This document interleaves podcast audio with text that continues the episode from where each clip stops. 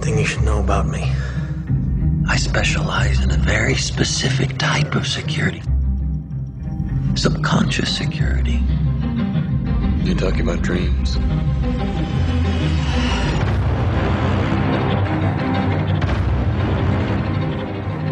Welcome to Now Playing, the movie review podcast. I'm hoping you have something more elegant in mind than shooting me in the head.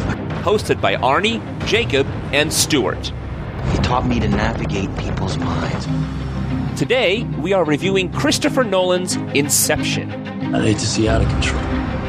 This podcast is spoiler filled and may contain harsh language. Listener discretion is advised.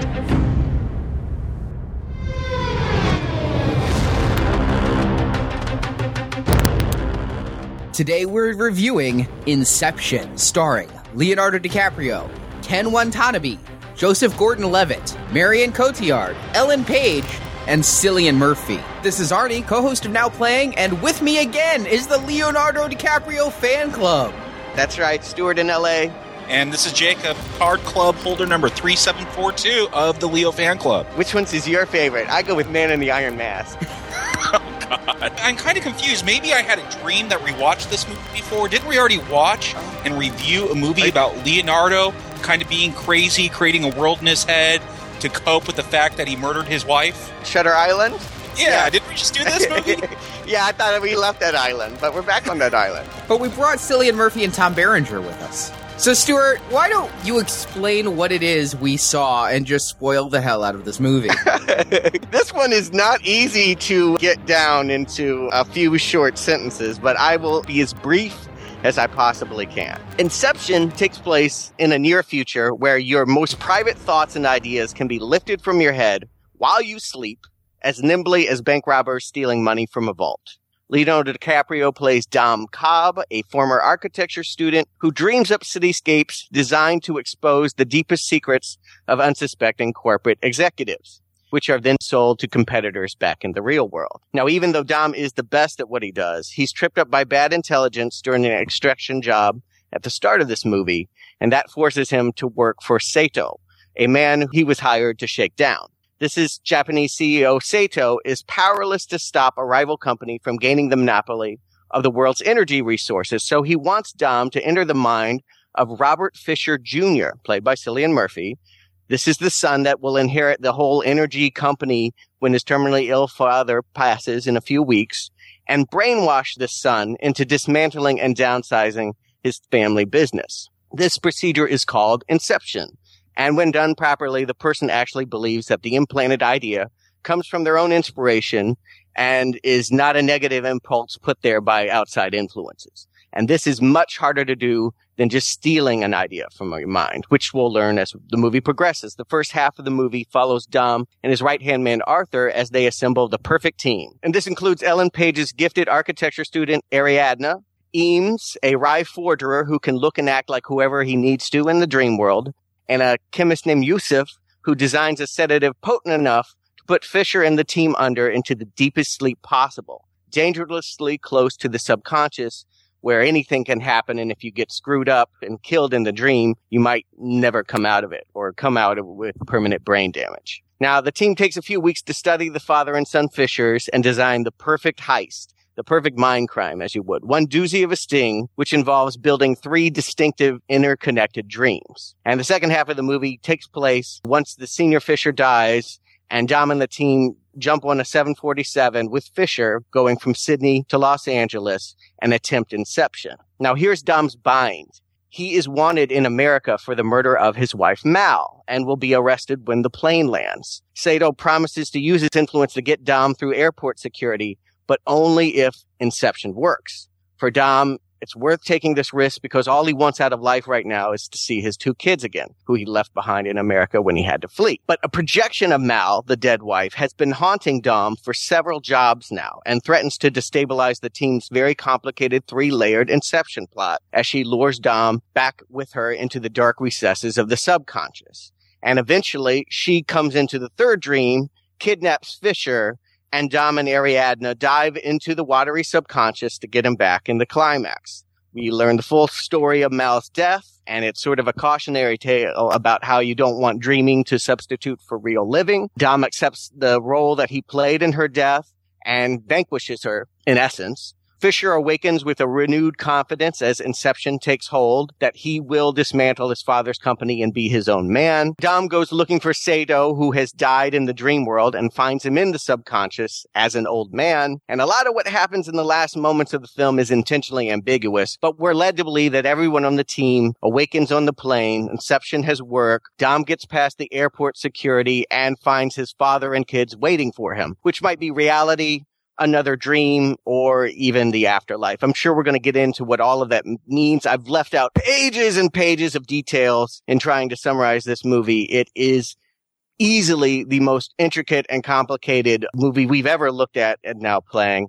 Guys, first thing I want to know before we talk about anything else is what is your takeaway? We have just all seen this movie within the last 48 hours, some of us 12 hours how do you feel about Inception? How much of it is even sunk in? You know, I went to lunch with my wife yesterday. She didn't go to the movie with me. And she's like, well, how was the movie? What, what's it about? And man, I, I just want to say, Stuart, I'm impressed with your summary here because she just looked confused when I tried to describe this movie and she gave up.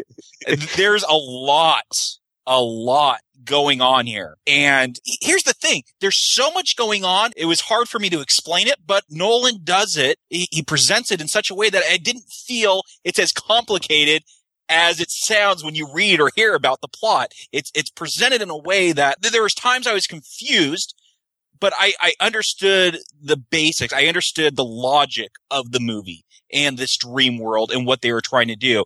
And that was my biggest fear is that I was just going to be lost half the time and not understand what's going on. But I feel that the movie was presented in a way that it, it was easy to grasp. The viewing I went to, I went to a midnight show, almost sold out, packed, mostly people, eh, you know, in their early 20s. And I'm like, oh, these people are here on dates. These young kids, these young rascals aren't going to get this film. Every single person was talking about this movie after the film. It was like everyone stayed in their seat to talk about it. People got it. And that's what impressed me is complicated and as much as going on in this film, you get what's going on. I agree with Jacob that I was a little bit nervous going in about being able to really understand it on a single viewing. And Stuart, you've already seen this twice now. Yes. I feel so fortunate to have seen this movie twice before talking about it with you guys. I actually feel bad for you guys because one viewing is not enough if you really want to tackle this movie. And I can assure you this. I felt like I got 80% of the movie the first time I watched it. I feel like I got about 95% of the movie now. See, I went into this kind of realizing I'd only have one chance to see it. And so I went in senses completely alert and just engaged this movie. And I'm glad I did. This isn't a passive movie. You need to work at this movie. I went in there prepared for that because you'd said you were going to see it twice. I'm like, well, I, I can't. I just don't have time in the day. So I went in prepared to absorb as much of it as I could. And I was worried, like Jacob, that I might have to see it a second time just to comprehend the story. I was able to follow the story and I think I was able to get a lot out of it. It was certainly visually stunning and it engaged. The fact that I went in there senses alert, it engaged me on every level and took the game to the next level was impressive. You can sometimes feel stranded by movies you don't understand. Like, I'm not going any further because I need to understand this before I go further. You understand as much as you need to to go further.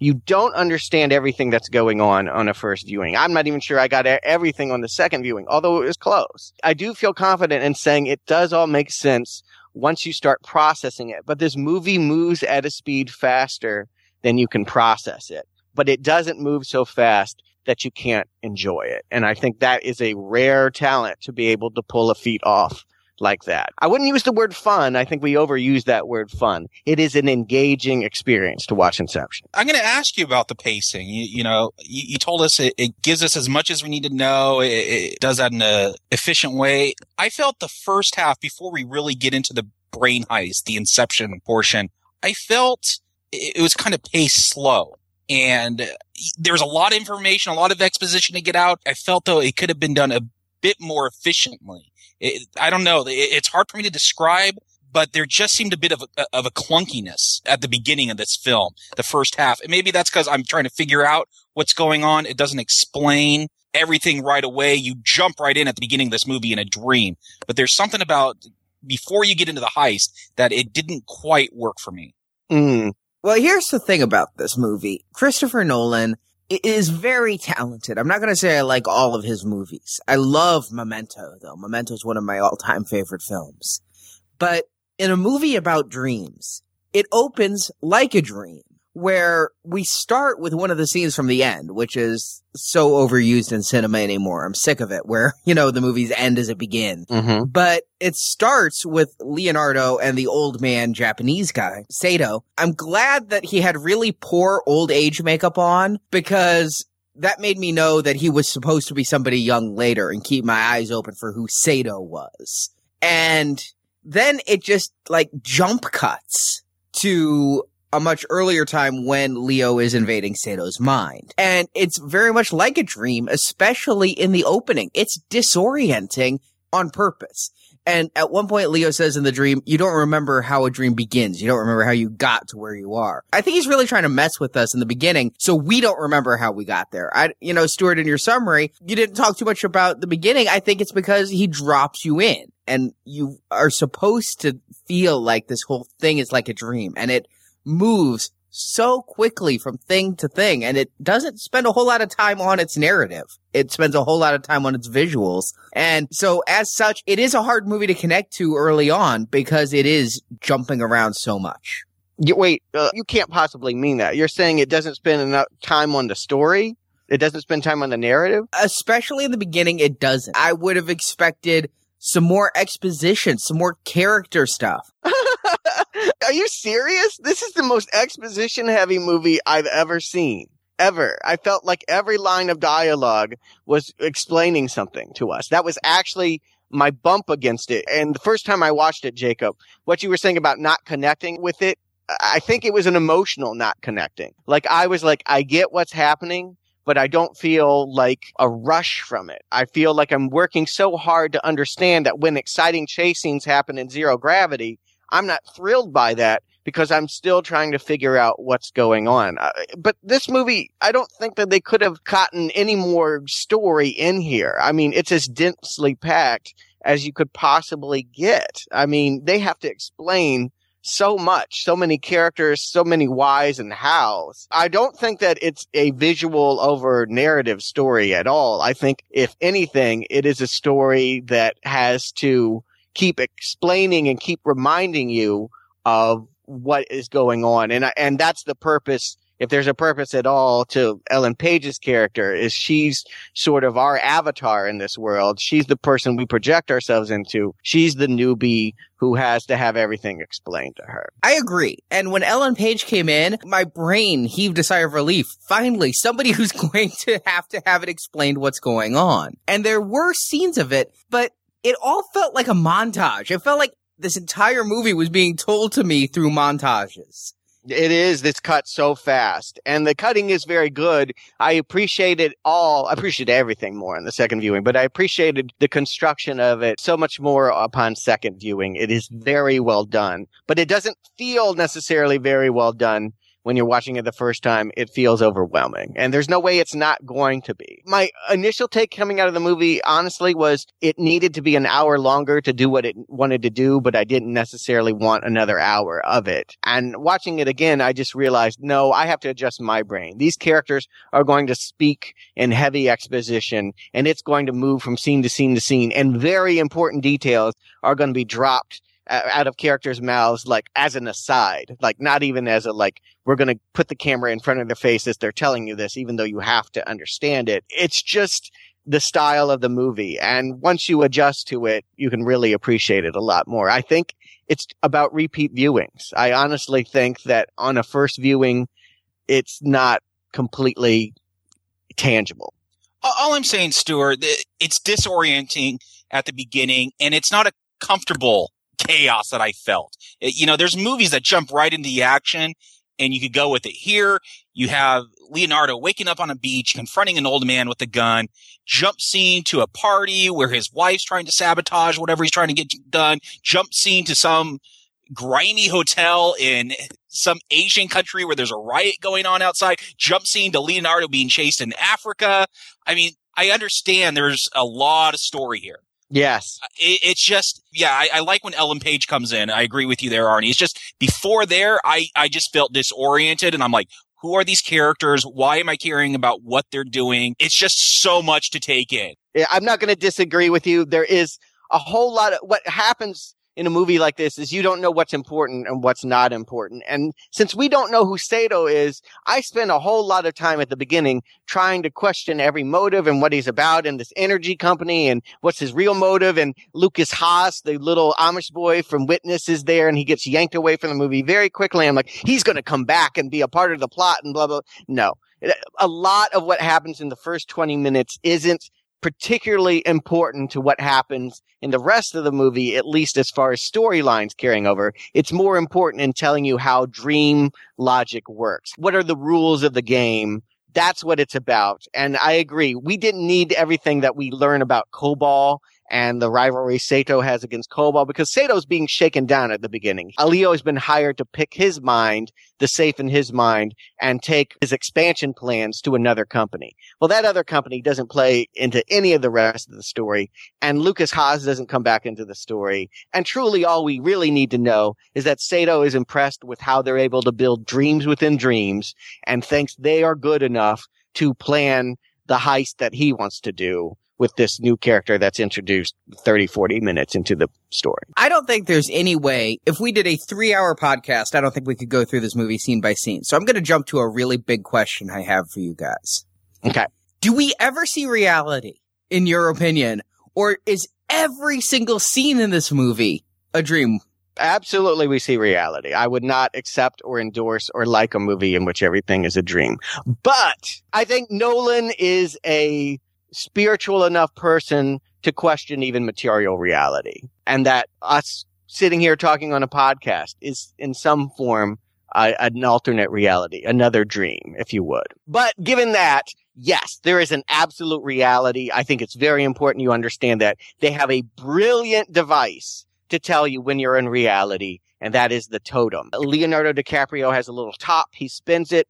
And if it keeps spinning, he knows he's still in somebody else's dream. If it falls over, that is reality. And believe that. That is a truth. That is never not true. But what if he was in his own dream? Would the top fall? He said the top doesn't fall when he's in somebody else's dream the whole thing with the wife, which is the central plot, you know, while the plot of the movie is to plant an idea in Cillian Murphy's head, the true character arc of this film is around Dom, the Leonardo DiCaprio character. Yes, and his relation with his wife is the backbone of the whole thing. Yes. He and his wife went into a dream within a dream.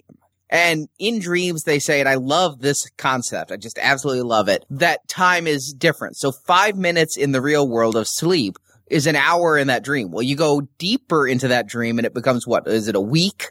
Yeah, it gets yeah. longer and longer, which is totally true. I mean, I don't know if you guys pay attention to your dreams or remember your dreams, but I'll take a, a 10 minute nap and I'll have dreams that seem like they went on forever. Yeah. I mean, I really connected with this concept because it's something I clearly recall when I do dream. And so he and his wife, Mal, spent 50 years together in this dream world, just creating and enjoying. And then his first inception is planting the idea in her mind that that world is not real so that they can return to the real world. And the problem is that idea stays planted in her mind so that when they return to the real world, the way you return to the real world, assuming you're not drugged, which they do later in the movie, is to kill yourself. And if you kill yourself in the dream, then you wake up, which was so much nicer they didn't Nightmare on Elm Street. And if you die in your dream, you die for real. I'm, i was so glad they didn't do that. His wife Mal is now obsessed with killing herself, thinking the real world isn't the real world. And by killing herself, she would become real. And she frames Dom for this murder because she wants him to kill himself too to join her in the real world. So my question is though, it is brought to bear that there is a possibility that this real world we see where Dom is wanted for murder may not be real. Because in the dream, all people who aren't one of the dreamers are subconscious projections of the primary dreamer. And they rebel. I again love this, that they claim it's like white blood cells to fight out other people in the dream. So the fact that Dom is being mercilessly chased by this faceless corporation who may want to kill him and everybody's persecuting him. It is brought up as a question that this whole reality in which Dom lives and in which he's wanted for murder could all be a dream. And it's possible when his wife killed himself, she did wake up. I thought there might be some twist like that at the end that maybe Mal was right, that maybe they were still stuck in a dream. I'm going to go out on a limb I'm going to throw down right now. I think she was right. I don't, and again, maybe Stuart can give us some insights since he's seen this multiple times. I, after one viewing, I don't know if there's enough evidence to support that. I feel this movie needs some kind of a firm foundation, at least some points of reality for the viewer or else it, you just don't trust anything. And I, I, feel movies like this, you have to have at least a little bit that you could trust, or else it, it's hard to get invested in the film when you can't believe anything. I completely agree. And that's one of my problems with the whole It's All a Dream movies. It really didn't work for me on Shutter Island. With this movie, there's one thing, and Nolan kept putting the scene in, and it's when Dom and Mal are asleep on the floor, and Mal wakes up and she sits up. And you, you know what I'm talking about when they're in that house and it's, yes. You, yeah. She that- sits up. He stays down. Okay. So I think that was our glimpse of the real world. She jumped off the building. She woke up and all the rest of this is still in Dom's head. I really think that's what we were seeing there. I think if Nolan wanted to get at that, there needed to be a final scene where we think it's reality and Leo maybe, maybe not commit suicide. Isn't that what we get? Absolutely not. No, I, I have a different interpretation of the ending. I think he's still stuck in limbo. Well, I think that's what Nolan's going for. Is he stuck in limbo or is there a reality? Did he get Sato to kill himself and, and, and did Dom kill himself? so they could get out of limbo.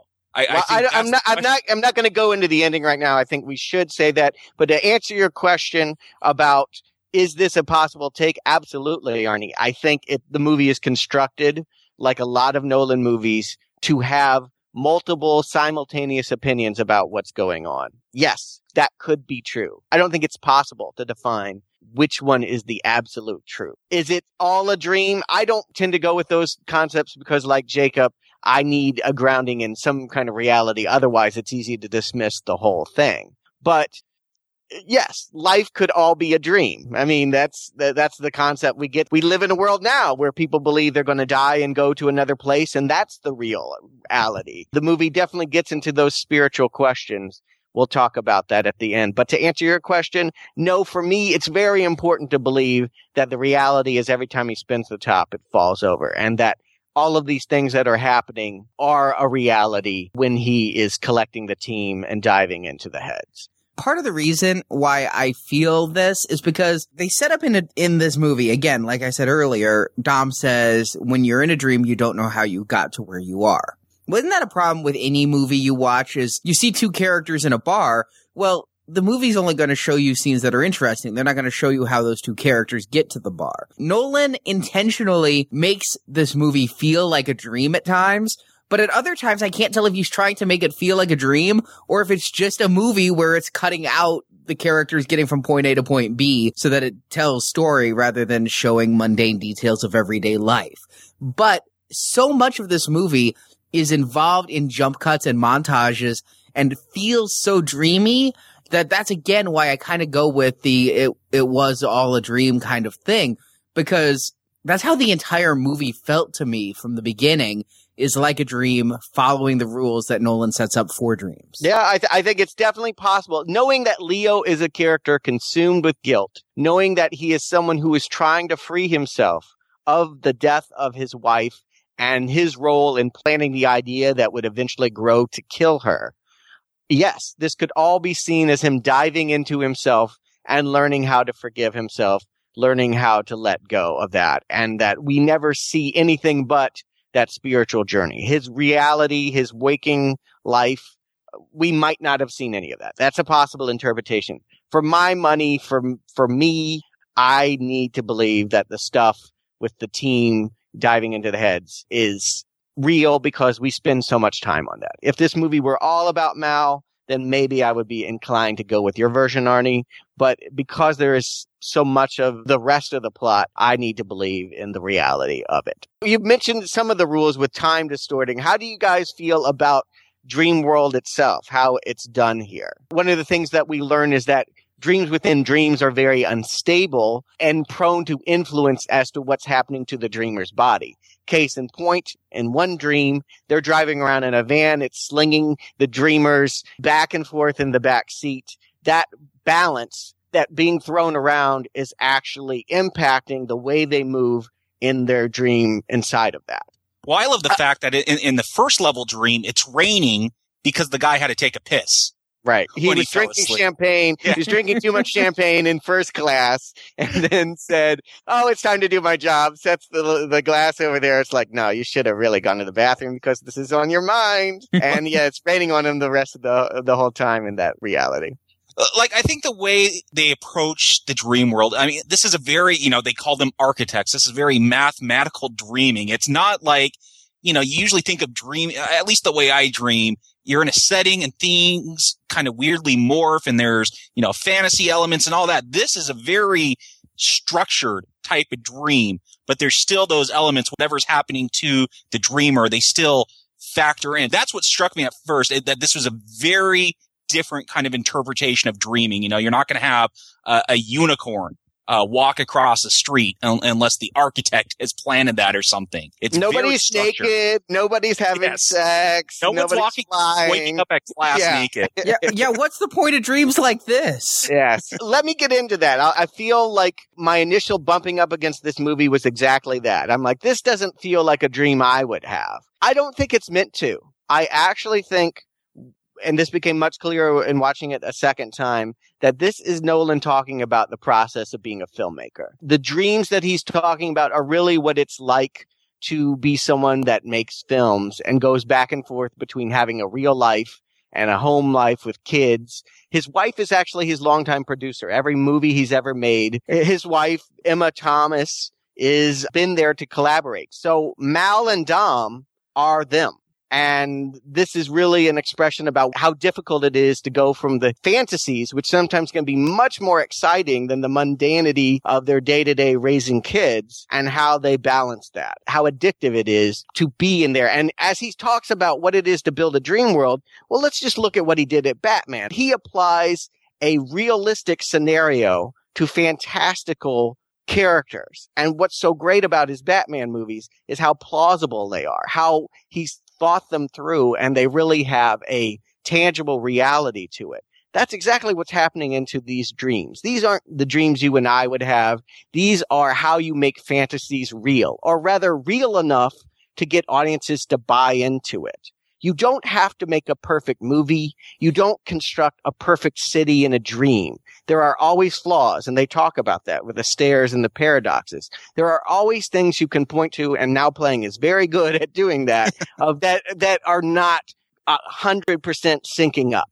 No movie is perfect. The game is to make something dreamy enough and seductive enough that you don't mind the imperfections, that you want to believe in its reality and live in it. And that's what Nolan does as a filmmaker. This is a filmmaker manifesto. And that's what he's saying here through Dom. Leo is a perfect stand-in for Christopher Nolan. They, uh, they've cut his hair the same way. If you've seen any production photos, it's intentionally so that Leo looks exactly like Christopher Nolan. This is Nolan speaking through Leo about what it is to be a filmmaker. And I think one of the interesting levels you can look at the film is in exactly that, having him directly address us, the audience, about how he tricks us into his plots, into his stories and makes dreams real to us. Kind of building on that, I, that that's a great manifesto there, Stuart. I don't know how much more insight I, I, I could bring into that, but but I liked the way you do get these different levels, and as filmmakers, you know, often people get pushed into different boxes, what kind of filmmaker they are. I, I love the fact that within these dreams, you get these different kinds of films you know, you, you get this, you, this chase film in the first dream. In the second dream, it's more of this psychological thriller where there, there, it's, you know, not a lot of action. There's, there's some later on, but then you get the third dream, which is this full on action movie, which I wasn't expecting at all. People running around in their, their snow camouflage, shooting machine guns. Like it's very interesting how each dream kind of plays off a different genre of film And of course, each dream is being propagated by a different dreamer. The first level is done by Yusuf the chemist. The second level is done by Arthur, and he's the one in control of it. The third one, I had to watch it a second time to find out what's happening, and I still don't know if I totally get it. That James Bond adventure you're talking about, that's actually the mark. Fisher Jr. is actually dreaming himself into another dream. He's in control of that dream even though Ariadne said that she built the the fortress, I don't know that I totally uh, went with a lot a lot of what was going on in the third dream, but it was kind of fun. You have to keep in mind also two people build a dream. There's the architect and then the dreamer, who, and the architect designs the world. The dreamer fills in the details because in the dream that you said was Arthur's, remember all of those people in the subconscious were Cillian Murphy's. Correct. You bring your baggage with you, and that's why Mal keeps popping up in some of these dreams, is because Leo can't suppress his own anxiety to do his job in someone else's dreams. No one else appears to have baggage. I think that's an interesting choice, but they all are kind of boring people, so maybe they just don't do a lot when they're in reality. Or maybe they're all figments of Leo's imagination. Or maybe they are. Maybe exactly so. I, I'm not gonna, I'm not, Arnie, I'm not saying you're wrong. I think that interpretation is very spot on. I'm saying it's not my interpretation of the movie. I don't want that to be true because to me that negates so much about what's exciting about the rest of the movie. That was one of the things that even now is a, still a little cloudy about how much is somebody else's and how much is yours. It's a kind of high concept. I kind of gagged on it Uh, honestly, in the first time that I watched it, I thought that's kind of stupid. Like that we're meant to believe that someone's subconscious would manifest itself as people, but that the other person could build the buildings. Uh, I don't know. I, I struggle with that. And then the second viewing, I let that go and I had a lot more fun with the concept. Did you guys buy the rules of how the buildings work and how you bring your secrets into safe places and put it in safes and then they can bust open the safes and steal them like their documents or, or money? I liked it. I'm a gamer. I'm a big time gamer and a lot of these concepts reminded me of how a video game might work in this regard. Absolutely. And the, the fact of the safes and everything and the physical manifestations of subconscious ideas, I did go with it a lot. The one thing though, like you're saying, I was fuzzy on is I got that the architect could design the world and then the dreamer filled in the details. So what I didn't get is when Leo is just a participant, why his baggage kept coming. You know, I, I really thought he had taken himself out of the architect role to prevent that from happening. So why his stuff kept overriding everybody else's that confused me, but I did go with it uh, on the one viewing. I really enjoyed that interpretation. You know, as much as we've talked about how all the exposition in this film, I kind of like that you have this little machine they hook everyone up to to induce this dream state to be able to invade each other's dreams. They don't explain that a lot, and I like that because I, I already talked about how I thought it was weird that these dreams were so structured that they, you know, they weren't fantasy. And, and I thought sometimes less is more, less explanation is more. Just say, hey, here's this machine and there's some chemicals that let this happen. And you know what? Maybe that's how all this gets manifested through whatever these chemicals are. Maybe they inhibit parts of the mind, you know, to suppress certain things. Maybe, you know, that's why the dreamer could bring the people, but the architect could bring, you know, the setting. I bought into it just because they didn't go off too much about how these chemicals worked and how this machine worked. So it, I, I didn't get caught up it does come up in just little tiny ways. You're not going to get that on the first viewing. On the second one, it, they would catch me from time to time. One of the ones I really liked was Yusuf, the chemist, says that he designed the sedative in a way that has absolutely no impact on the inner ear, and which is of course balance. So that not only can they hear what's going on even in the upper layers when they have the musical cue. They play Edith Piaf and that's their cue to know, okay, we're about to wake up and we need to apply the kick to totally get us out of here. But it also means that their balance is off. So if the body is shook, in one dream, that's why they're flying around in zero gravity in another one. There are those little details and you can obsess on them. And I know that there's going to be extended EU of this as well. There's going to be a video game that explores some of these concepts in the greater detail. There's a comic book floating around on the net that kind of sets up some of the backstory. Nolan tells you as much as you need to know in this movie to appreciate and enjoy it, but there is so much to learn. And there's still so much, yes, you can be left questioning. Although I have to say, going into this movie for the first time, knowing virtually nothing about it other than it had involved dreams and shared dreams, I was so worried about certain Nightmare on Elm Street concepts. And I was like, how are people in other people's dreams? Are you going to have to have somebody who pulls you into dreams, like the Kristen character from Nightmare on Elm Street mm. 3? And I, I was really worried about a lot of that going in because these are pitfalls that could really break my relationship with a movie's concept. And I liked the fact that there was a machine and you had to actually kidnap the person and hook them up and do all of that and be uninterrupted. It really added a, dare I say, reality to it that made me go with it. Well, I'm glad to hear you guys didn't have a problem with it. Like I said, the first viewing, I definitely did sometimes go, okay, that's really stupid, but I'm going to go with it. And the second one, all of that went away. I really felt like, no, this is the world. You've, you've set up the rules. I trust you and you stick by your rules. And, and when you change them, it doesn't feel like a cheat. You even explain why it's different this time. So if you pay careful attention, you are rewarded. And because of that, I can give the movies higher concept, some of its suspension of, of disbelief that I have to do. It's much easier to do. You know, can I can I bring up one of the rules because this is one of these rules really impressed me, and that we've already kind of mentioned it had to do with dying. That when you die in the dream, you just wake up. There's no danger. And I know when you guys reviewed Avatar, that was one of your your criticisms. You never felt there was a real sen- sense of danger. And I'm like, ooh, so how are we going to feel danger if they could just wake up? And I like that Nolan came up with this concept that they are going so far into the subconscious that they get stuck in this limbo where if they ever do escape it, they might be brain dead. So I really liked that he thought about these rules, thought about this dream state. And, you know, yeah, he sets up, oh, you'll just wake up if you die. But we're going so far under that there is a sense of danger. And this is just smart, smart writing here. I agree. Although, uh, again, on first viewing, I actually kind of flinched at that. Uh, I was like, "Oh, come on! You're just trying too hard to to impose a sense of danger when you know that we can't." But it it did make more sense the more that I thought about it when I realized that it wasn't death they were talking about. But really, these are sedatives. You are being injected with chemicals and they are bringing you very, very close to death. It's understandable how if you go there, if you let your mind go there, you're in greater danger. I, I could buy that. It took me to reflect after the movie. It really took me not to experience it always in the movie happening simultaneously with the sound and image on screen, but thinking about this movie afterwards, writing down some notes, reflecting on it, doing this podcast.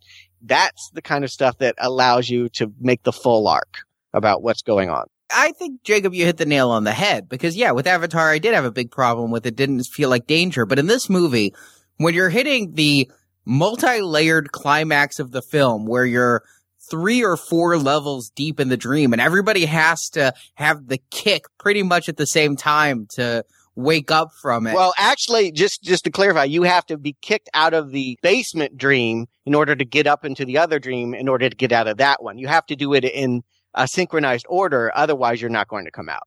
Right, right. I didn't like them using the term limbo. It, it felt like even Nolan wasn't quite sure what happened if you died in the dream while in the sedative. I mean, they did say, yeah, you could have brain damage, you could never come out, but it, it just seems so nebulous, but yet it seemed bad. And so I did have this sense of danger at the end.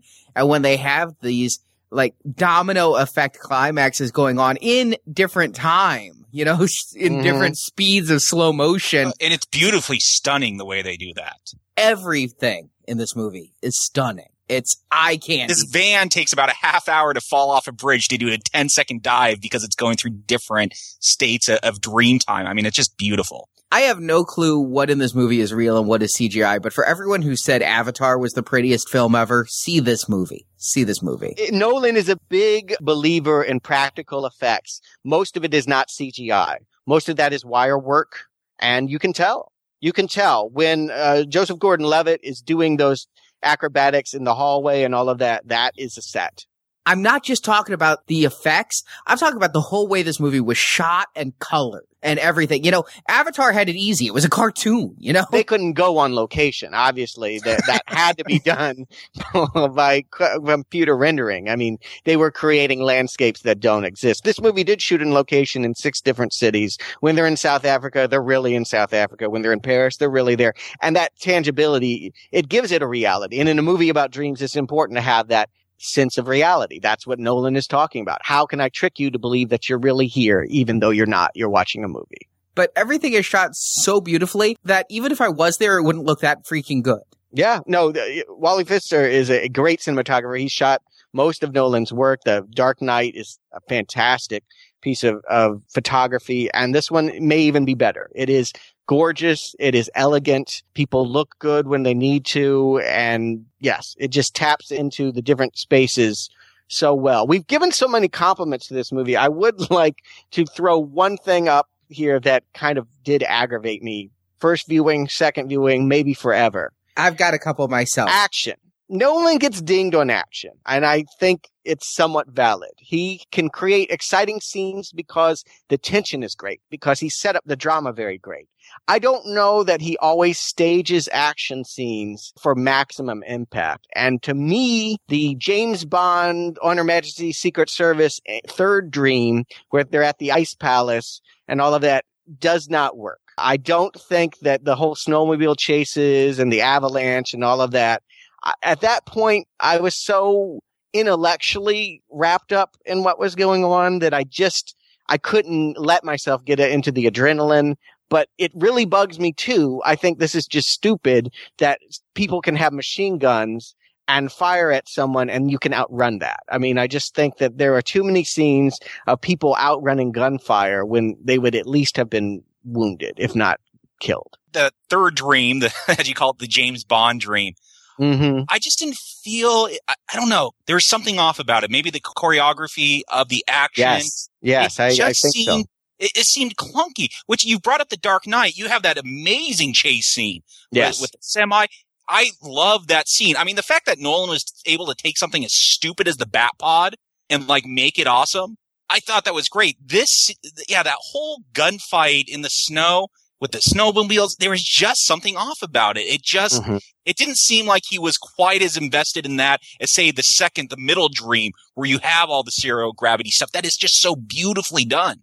Yeah, uh, yeah. I, I, found my attention. Uh, I was losing interest during that the big fight because so much of this movie is thinking and intellectual, and to go into this full on just gunfight, it, it seems like kind of a letdown by the time you get to that third dream.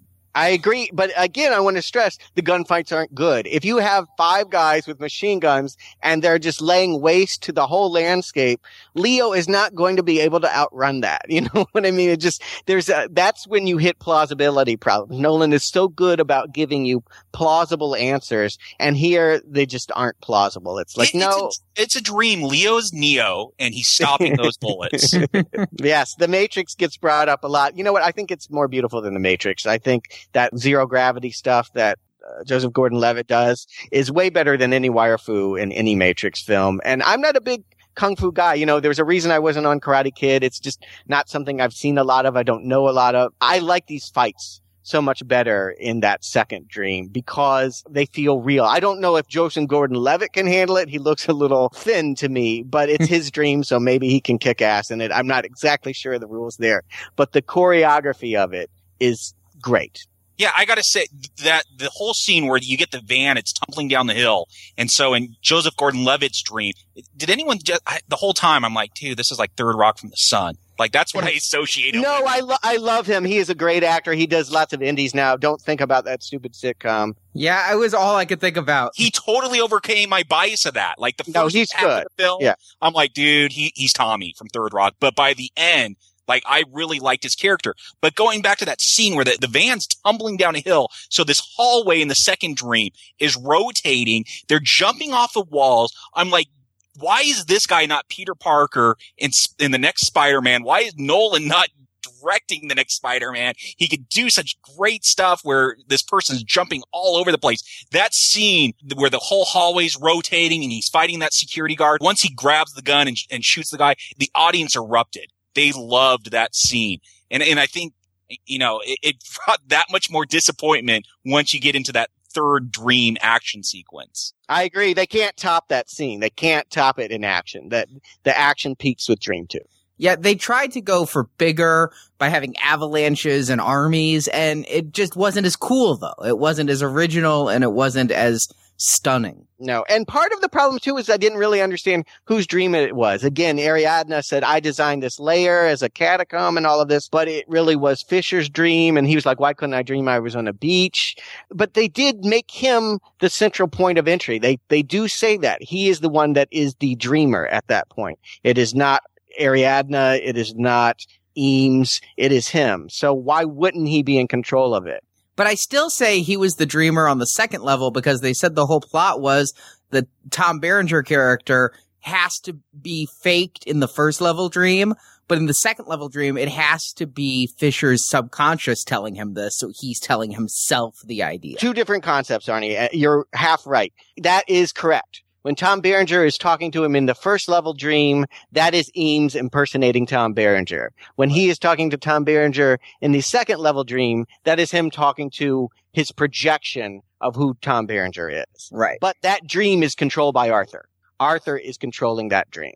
So is Arthur the architect? In the second dream. Each time they pop, each time they pop down, someone else has to guide them. Yusuf up on top, Arthur in the second, and then it is Cillian Murphy Fisher for that third dream. I I think you're getting confused on this though. I I think that in the top level, Yusuf is the architect. In the second level, Arthur is the architect. In the third level, Ariadne. let me let me back up. Ariadne One more was the time. Let me- architect for all three. yeah, and, and you're right. You were absolutely right. And here is something that comes clear in the second viewing. She's not supposed to be there. She is supposed to build those dreams and then she's done and she stays and keep, continues to go to school in Paris. However, she takes a personal interest in Leo because of his mal issues. And she feels like because no one else on the team knows what's going on and she has broken into his world of secrets. It's sort of like an apartment building full of guilty moments and memories. She's seeing that. She feels like she needs to come along. So they buy a seat for her on first class at the last minute. She's not architecting anything at that point once she is in the second half of the movie. She is there to observe Leo, and that is her only function. The worlds are already built. But the creator, or rather the person, there is a central person each time that is the dreamer. That is the person that needs to be woken up to get to the next level. And that is, again, Yusuf, then Arthur, and then Fisher himself. I, I then- still think, even though you've seen it twice, I still think you're wrong because the subconscious people are always Fishers. and I'm not denying that. And that will be true if they went four more dreams down. His projections would still find them because he is ultimately the target and the central focus. But there are people guiding it down. I guess that's what I'm saying. Like when you go scuba diving and there's a team leader, the, Arthur is the team leader into that second one. Right, right, right. That I, I'll agree with. Yeah, it, it's so weird to try to discuss, you know, but it's a partner dream. And like you say, Yusuf and Arthur are one of the partners, but Cillian Murphy is always the second partner. It's, it's always his subconscious. Ultimately, everything goes back to him because he's the mark. He's the one that they're picking for information and creating these traps. I like really like the con here. I, I, you know, I like Sting movies. There was a movie called The Brothers Bloom a couple years back. It had Adrien Brody, not one of my favorites if you've heard Predator, but he was really fun in it. Mark Ruffalo, and it- it's the last movie I can remember since The Sting, the actual movie from the '70s, where I thought, oh, cons, we need to have this again. But uh, I really like con movies, and I think that the cons here are really smart. They've really thought about a way of how someone can trick themselves into thinking somebody else's idea is their own. They've set that up well, and the way that that plays out through three separate dream worlds really makes a lot of sense. Speaking of cons, I want to talk about kind of the perception that this film gave from the trailers, because that's the only information I had going in, and, what we actually saw in the movie.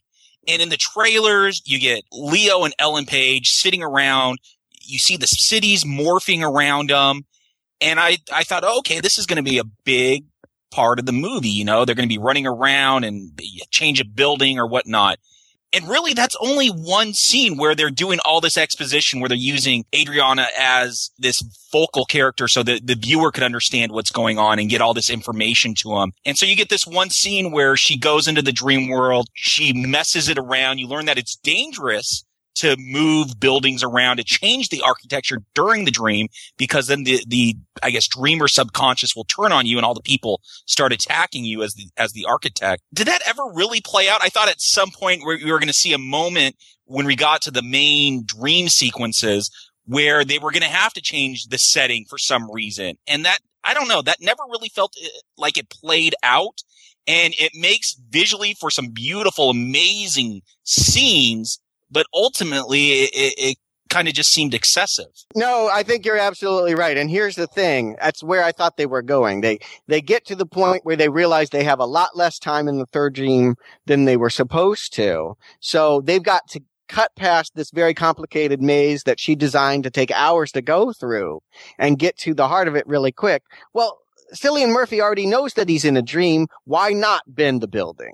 Why not create a doorway where there was no doorway? That's exactly what I thought was going to happen, but instead they just keep playing James Bond Adventure Boy. But I, I agree. It is strictly there to tell you how worlds are built, but it just has absolutely no application in the heist story at all.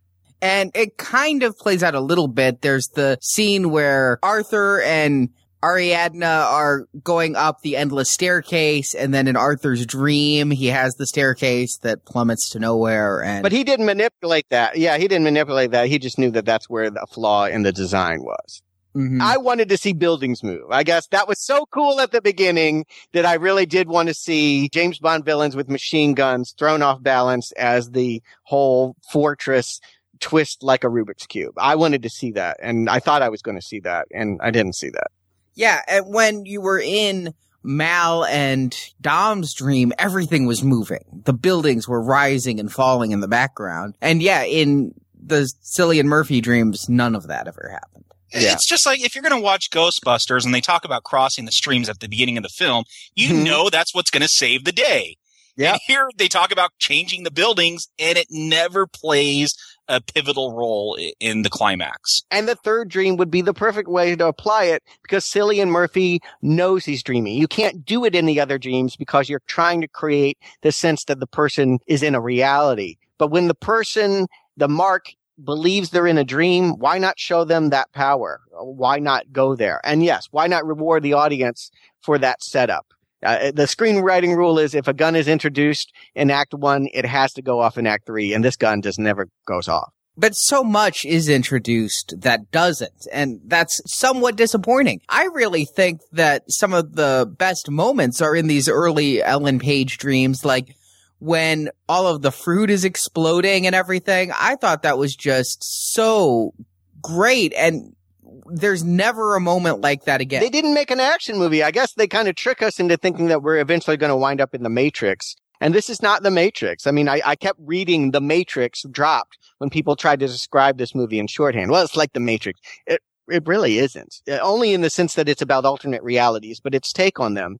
The whole idea that you can be in free fall martial arts is not here. And it's not an action movie. This is a puzzle, but it is not an action movie. I was okay with that. Here's the thing though. I'm not saying that the scenes where the fruit's exploding is an action scene but it's just a great visual to describe the end of a dream. And we get that a lot in the beginning, the dreams collapsing. I kind of think that's what the avalanche was at the end, but it never happens as much at the end. At the end, they're all getting kicked out. We don't get to see the dreams collapsing in on them or anything like correct, that. Correct, correct. Yeah. I'm not saying that we needed people to be dodging avalanches or anything. I'm just In saying bullet time. Yeah, I'm just saying that they set up a whole lot of rules about the dream that they really didn't need to because it never comes back. I'm going to disagree slightly. I think it does come back, but it never comes back in as visually stunning a way. It never is applied in a visual sense. It's usually a way of explaining a plot hole later on that somebody says to another person there's a lot of talking. There is a lot of exposition in this movie and a lot of things get covered by blah, blah, blah. But I mean, that is a problem though. The third act is supposed to be the biggest act and you have these uh, again, beautifully shot, slow motion explosions where you can see every little detail. I felt we never really got a big visual at the end. Again, the second dream with all the zero gravity stuff is beautiful looking. These explosions, when we're learning about the dream world, are, are beautiful looking. Limbo's kind of boring. It, it, it's a bunch of stagnant skyscrapers with some little homes. I thought that was really the place to do something big to top all the other visuals in this film. It was their dreams gone sour. I mean, it was the place where you get the sense they had done that to build those worlds, but we never got to see that. One of the things I thought was really confusing the first time I watched this movie was why Mal was involved in dreams at all. Like I thought, was she a member of the team? Like what was her role if she was? Like why did Dom bring her there ever? Like why wouldn't he keep that in the real world?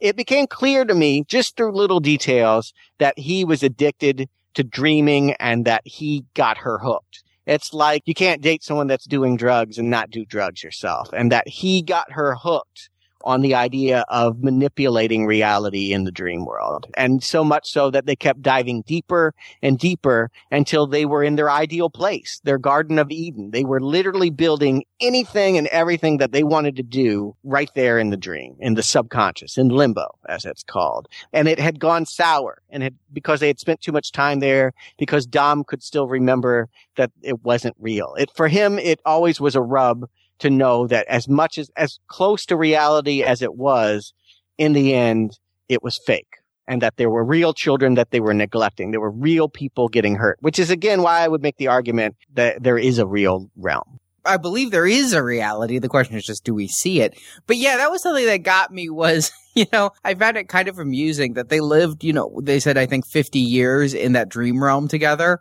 Mm-hmm. They're like, Let, us take a vacation from our kids. They're only like three and five, but I've had enough of them. Let's take 50 years off. Do you know any married couples with kids? I, I think that that is definitely a fantasy. I have friends that I haven't seen in 50 years because they've had kids. I can totally understand how that is. It feels like a guilt-free vacation. And again, I think it's a reflective of probably how Nolan and his producer wife look at it when they start a new movie project. It's like, oh, we're just going to leave all of these domestic troubles behind and create something new and fun and it will be more rewarding than our reality. And from what I've read, he worked on this film for like eight to ten years. Ten years writing yes. it. Yes, it feels so that way. It yeah. feels like you are walking into a construction that is very, very old and very, very intricate.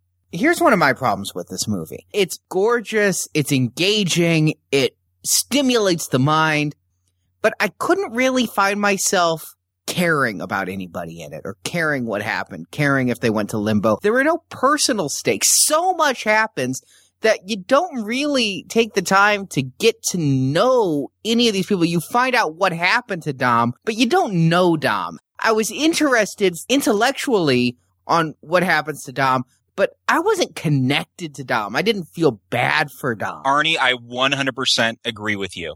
This was probably my biggest problem with this film is that I really didn't care about these characters. I I couldn't get personally invested for whatever reason. The character that I cared about the most was Fisher Jr., Cillian Murphy, who's kind of just the victim. He's the one getting played in this film. But maybe that's because he has the most touching story, even if it is based on a con. It's based on a heist. It's him trying to reconcile his relationship with his father. I thought, you know, at the end of this third dream, he opens the safe and he pulls out this pinwheel that he had as a little boy that he took a picture of his father with like I really liked that story. I liked the development with that character, even though I'm not sure how much of it is real. At least it's going on in his mind and it's something he wants to reconcile, even though he's been kind of pushed that way. The rest of the characters I didn't really care about. Uh, okay, Leo hasn't seen his kids in a while, but uh, there was just some kind of block there where I couldn't get personally invested in anyone else. I would like to amend my statement. You're right. I did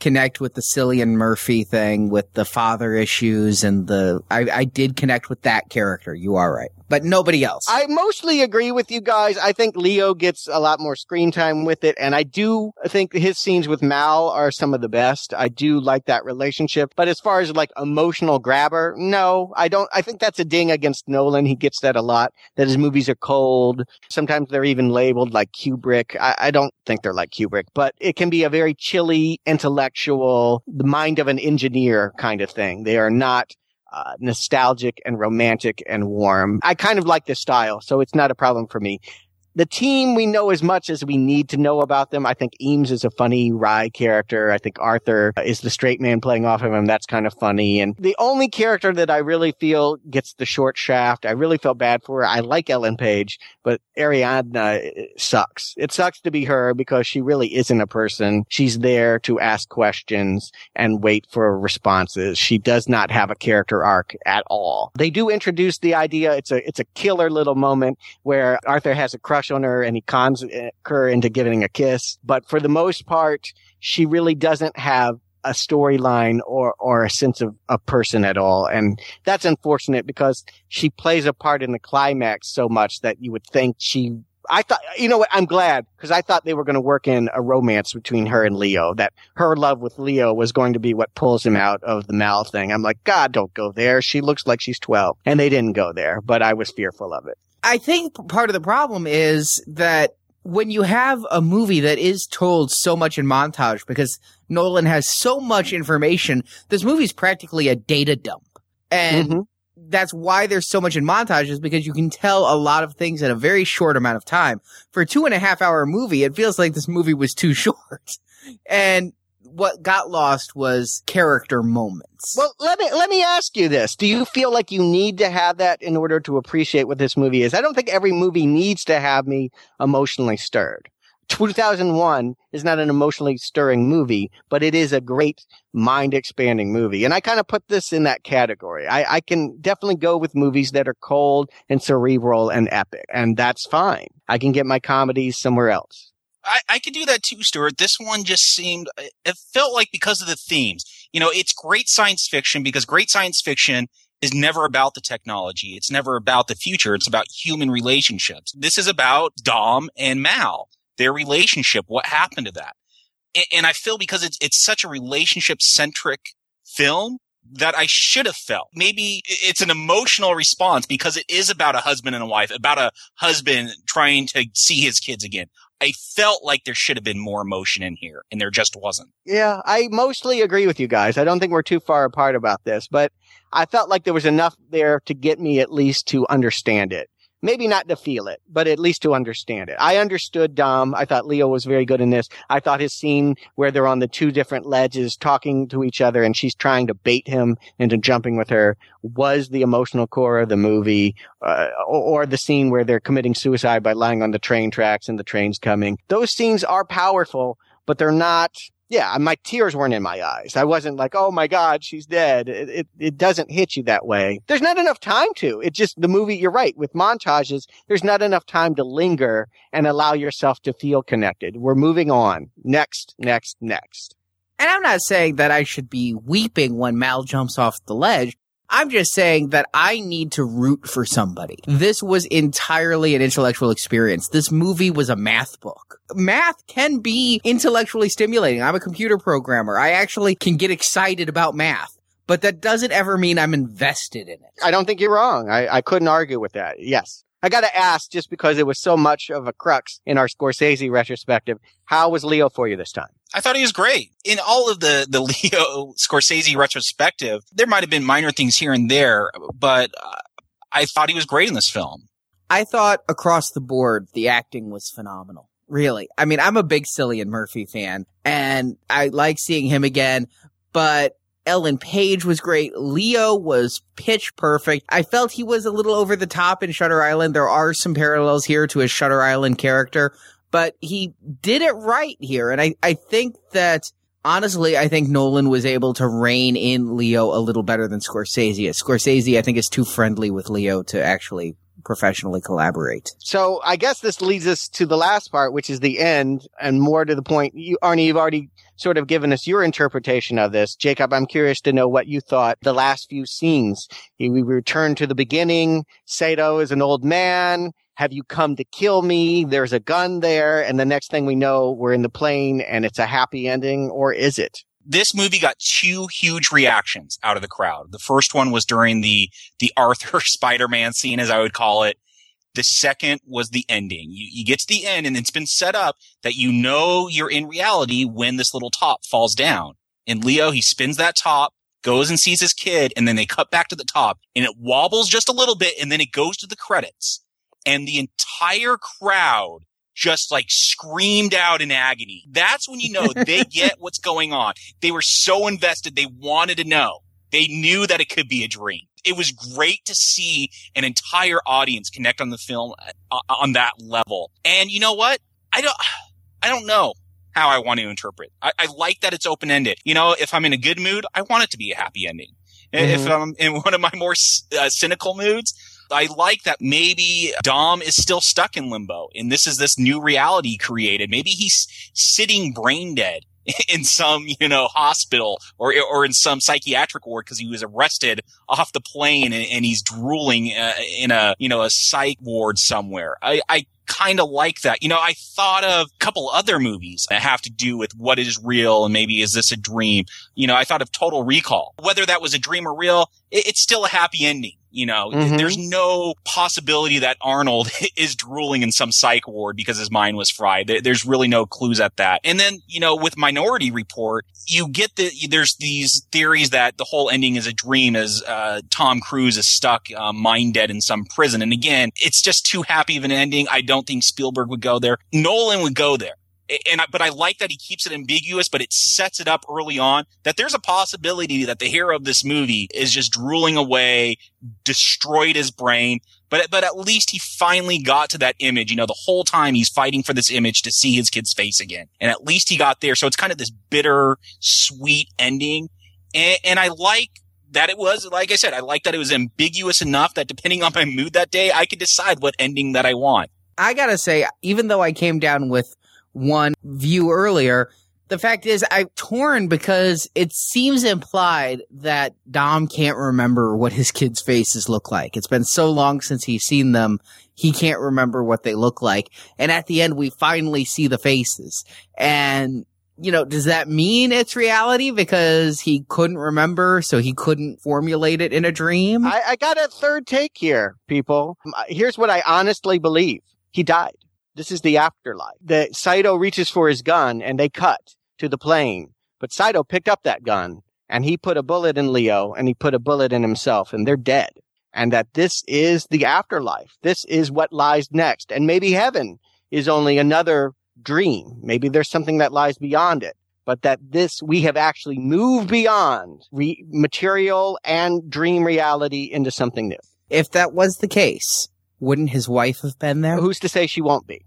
His dad was there, and we know he was already in France teaching. Was that his dad? I thought it was his father-in-law. Yeah, Michael Caine was his dad. Michael Caine has a bit part as his father. He teaches architecture in France. He taught his son it. He taught Ellen Page. That's how they get hooked up. But he's in America. They established that the grandma is raising the kids and that she's in America which doesn't totally make sense because uh, Michael Caine is working in France at least part of the time, but he's there waiting for him. That's your first clue to know that, wait a minute, how did he get there? Right. And that, that is again part of the reason I wondered if it was a dream, but I didn't know if it was his father or his father-in-law. I knew that he was the grandfather of Leo's kids, but I didn't know if he was Leo's dad or just his teacher. You know, I, I didn't get that. Was it stated? Did I miss it? Yes, it's his dad, his dad and teacher. Okay. Both. But regardless, you ask why wouldn't Mal be there if that's heaven? Because he had laid Mal to rest. Because he didn't stay in the subconscious to be with her. He went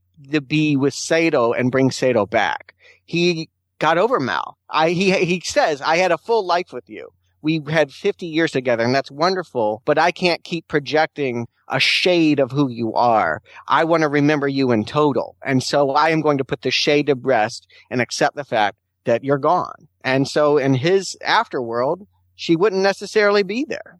It's an interesting take. And I love the fact that they takes the film up a notch to the realm of spiritual because I think that ultimately these questions do hit that existential questions. Why are we here? What is reality? What is truth? What happens to us when we die? Is this all just a dream? I think it encapsulates it brilliantly. I think the ending is the best part of a very good movie. You know what I hate about movies like this? I hate about movies where they put it in such a way that it could be anything. You just decide and go. It kind of pisses me off because it's it feels like a cheat. Like because obviously the director has one vision. It's like it's like the movie Donnie Darko. If you listen to the director's commentary, the director's like, "Well, you can view this however you want. However, I have a view of that it's this." Well, then tell us. No, I disagree. I think you're being fundamentalist. I think life is this way. It is what you make of it. It is what what you take on it, and people can have conflicting, alternating versions of, of what it is, and that both are, are, are just as right or wrong as the other. It's called postmodernism, and that's what this is.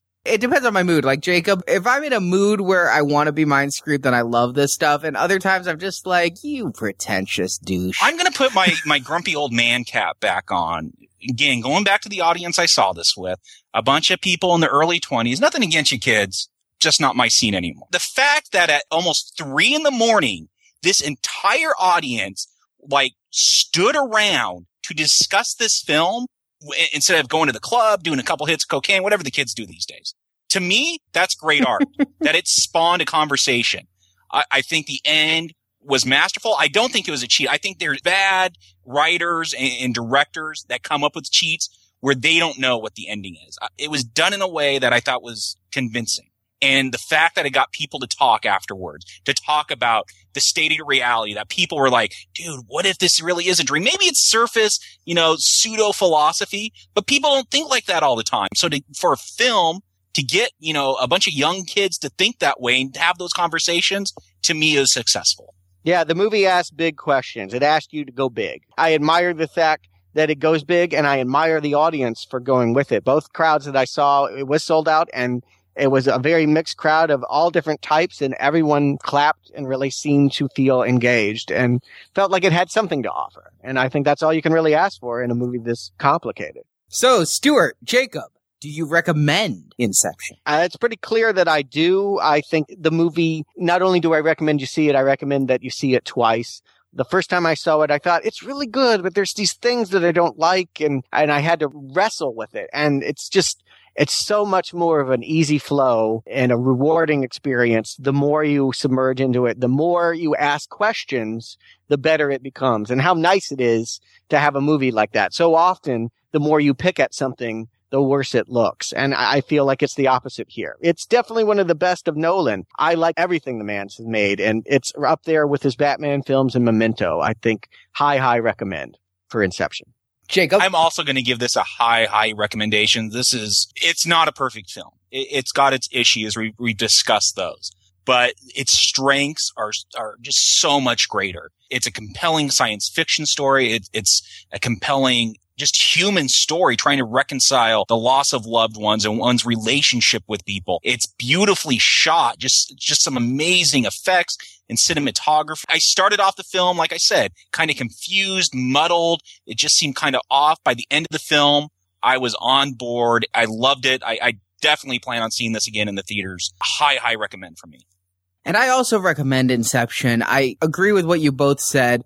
I think that technically this film is flawless. In technical ways, it is a perfect film. If you liked the aesthetic of The Dark Knight, I think it's even better here, but it, it has that big epic feel to it. I do wish I could connect to the characters a little bit more, but beyond that, I really, really like this film. I recommend it though with a caveat. I don't think this film's for everybody. I really don't. I think that if you're the kind of person who just likes easy popcorn viewing, this isn't for you. Stick with Avatar. Yeah, I mean, this is a game of chess, whereas Avatar is Connect Four this is going to challenge your mind. It's going to make you think. And if you don't like to think, then don't go see this movie. But if you enjoy some intellectual stimulation and want to have conversations like the one we've had here, I think this is honestly one of the conversations I've enjoyed most out of all of our now playings. Just because, again, it stimulated my mind and it had things to talk about, then yes, go see Inception. Go see it in theaters. See it multiple times. I think, like Nolan's first movie I saw, Memento, this is one that's just going to get better the more and more you watch it.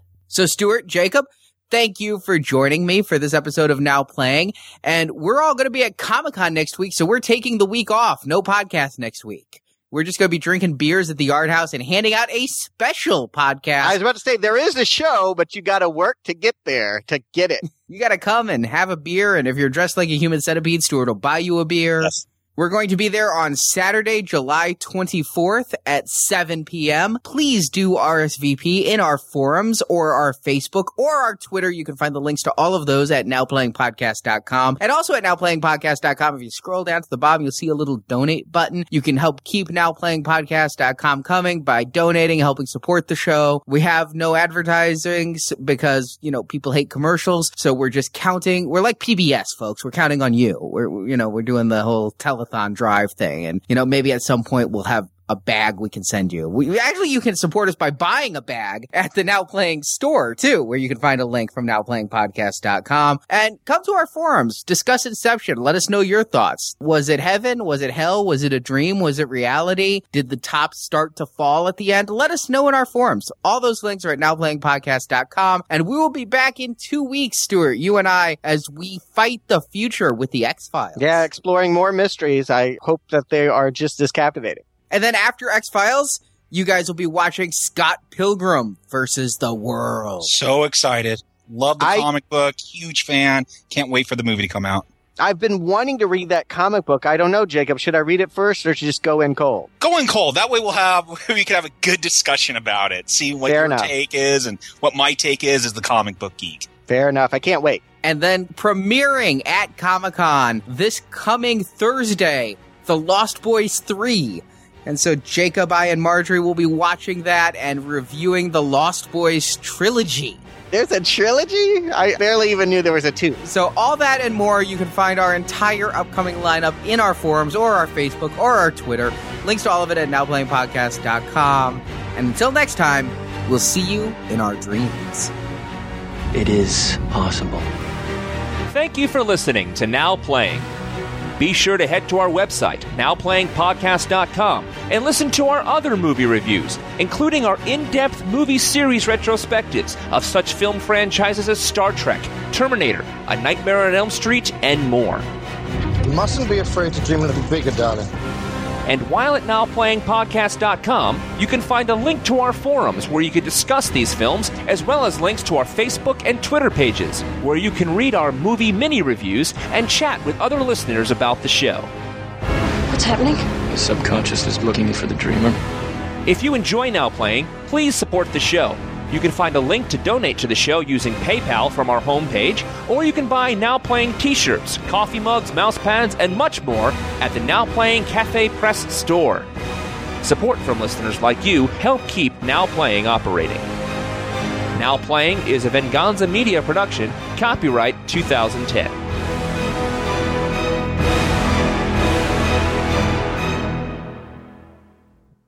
Tom Berenger, where has he been? The buffet. Too easy, too easy, but true.